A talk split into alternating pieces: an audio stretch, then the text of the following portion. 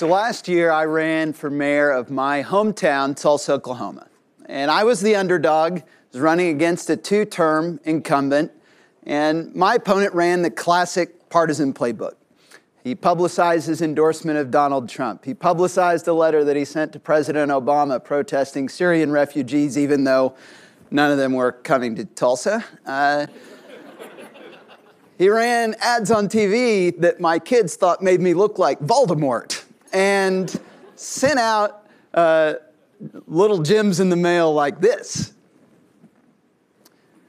Never mind that America's most liberal labor union, as defined by this ad, was actually the Tulsa Firefighters Union, hardly a famed bastion of liberalism.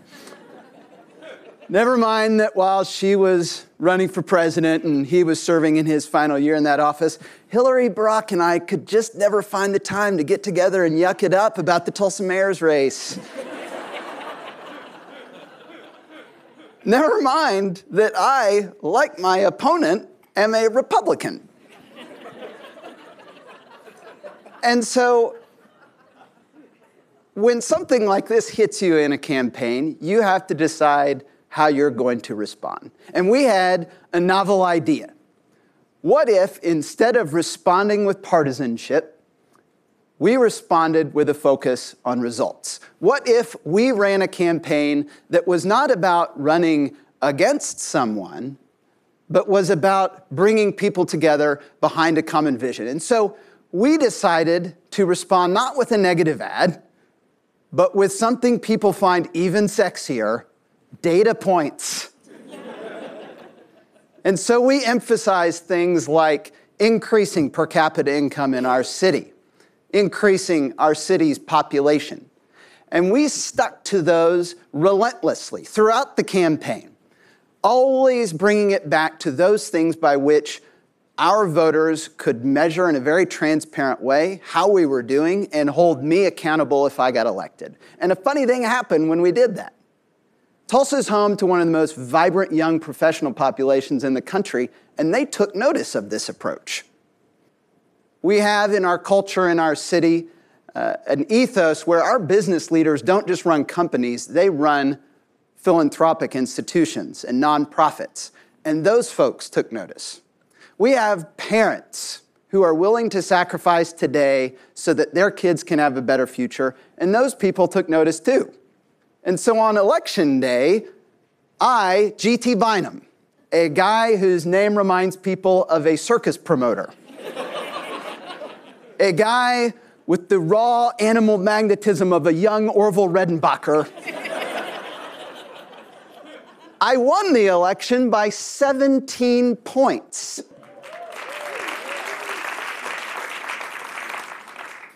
And we did it with the support of Republicans and Democrats. Now, why is that story and that approach so novel? Why do we always allow ourselves to fall back on philosophical disagreements that ultimately lead to division? I believe it is because politicians find it easier to throw the red meat out to the base than to innovate. The conventional wisdom is that to win an election, you have to dumb it down and play to your constituency's basest divisive instincts. And when somebody wins an election like that, they win. That's true. But the rest of us lose. And so what we need to do is think about how can we change that dynamic? How can we move to, in a direction where partisanship is replaced with policy. And fortunately, there's a growing bipartisan movement across this country that is doing just that. One of its heroes is a guy named Mitch Daniels. Mitch Daniels served as George W. Bush's budget director, and during that time, he created what was called the PART tool. The PART tool allowed uh, people to evaluate a broad range of federal programs and apply uh, numerical scoring for them on things like program management and project results. And using this, they evaluated over a thousand federal programs. Over 150 programs had their funding reduced because they could not demonstrate success.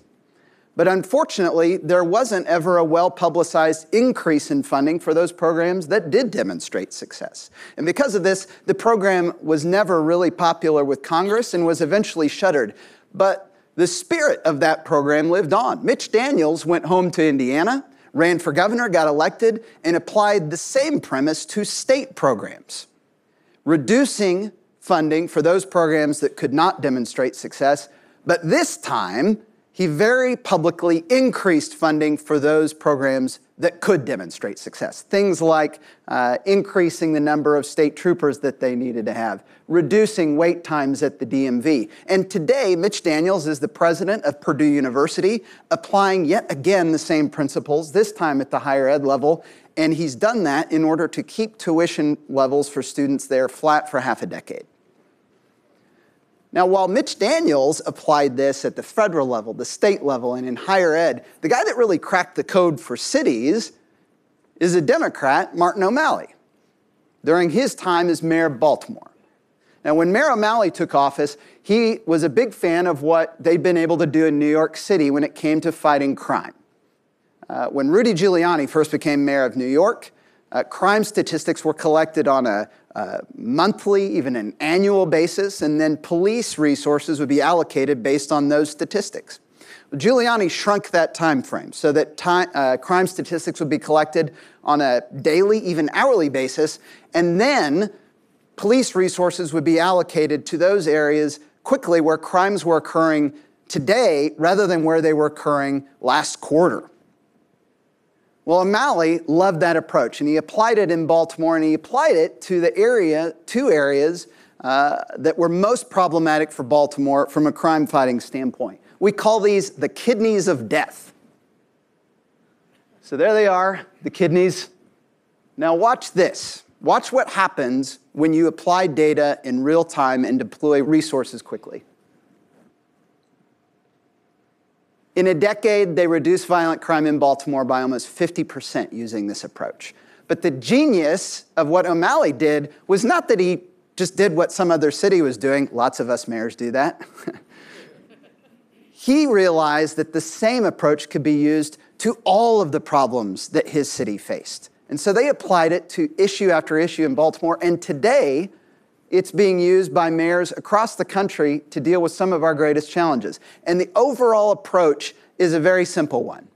Identify the goal that you want to achieve, identify a measurement by which you can track progress toward that goal, identify a way of testing that measurement cheaply and quickly, and then deploy whatever strategies you think would work, test them reduce funding for the strategies that don't work, and put your money into those strategies that do. Today, Atlanta is using this to address housing issues for their homeless population. Philadelphia has used this to reduce their crime rates to levels not enjoyed since the 1960s. Louisville has used this not just for their city, but in a community wide effort, bringing resources together uh, to address vacant and abandoned properties. And I am using this approach in Tulsa. I want Tulsa to be a world class city. And we cannot do that if we aren't clear in what our goals are and we don't use uh, evidence and evaluation to accomplish them. Now, what's interesting, and we've found in implementing this, a lot of people, when you talk about data, people think of that as a contrast to creativity. What we've found is actually quite the opposite. We've found it to be an engine for creative problem solving. Because when you're focused on a goal and you can test different strategies quickly, the sky's the limit on the different things that you can test out. You can come up with any strategy that you can come up with and utilize it and try and test it until you find something that works and then you double down on that. The other area that we've found that it is lends itself to creativity is that it breaks down those old silos of ownership that we run into so often in government. It allows you to draw all the stakeholders in your community that care about homelessness or crime fighting or education or vacant abandoned properties and, and bring those people to the table so you can work together to address your common goal. Now, in Tulsa, we're applying this to things that are common uh, city initiatives. Things like, as you've heard now repeatedly, public safety, that's an obvious one. Improving our employee morale at the city. We don't think you can do good things unless you've got happy employees. Uh, improving the overall street quality uh, throughout our community. But we're also applying it to things that are not so traditional uh, when you think about what cities are responsible for.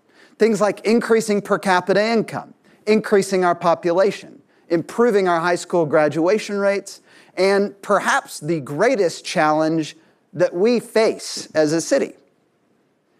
At the dawn of the 1920s, Tulsa was home to the most vibrant African American community in the country. It was known, the Greenwood section of our city was known as Black Wall Street. In 1921, in one night, Tulsa experienced the worst race riot in American history. Black Wall Street was burned to the ground. And today, a child that is born in the most predominantly African American part of our city is expected to live 11 years less than a kid that's born elsewhere in Tulsa. Now, for us, this is a unifying issue. Four years from now, we will recognize the 100th commemoration of that awful event. And in Tulsa, we are bringing every tool that we can to address that life expectancy disparity. And we're not checking party registration cards at the door to the meetings. We don't care who you voted for for president if you want to help restore the decade of life that's being stolen from these kids right now. And so we've got white folks and black folks, Hispanic folks and Native American folks. We've got members of Congress, members of the city council, business leaders, religious leaders, Trump people and Hillary people, all joined by one common belief, and that is that a kid should have an equal shot at a good life in our city, regardless of what part of town they happen to be born in. Now, how do we go forward with that? Is that easy to accomplish? Of course not. If it were easy to accomplish, somebody would have already done it before us. But what I love about city government is that the citizens can create whatever kind of city they're willing to build. And in Tulsa, we have decided to build a city where Republicans and Democrats use evidence, data, and evaluation to solve our greatest challenges together. And if we can do this, if we can set partisanship aside in the only state in the whole country where Barack Obama never carried a single county, then you can do it in your town too. Your cities can be saved or squandered in one generation. So let's agree to set aside our philosophical disagreements and focus on those aspirations that unite us. Let's grasp the opportunity that is presented by innovation to build better communities for our neighbors. Let's replace a focus on partisan division with a focus on results. That is the path to a better future for us all. Thank you for your time.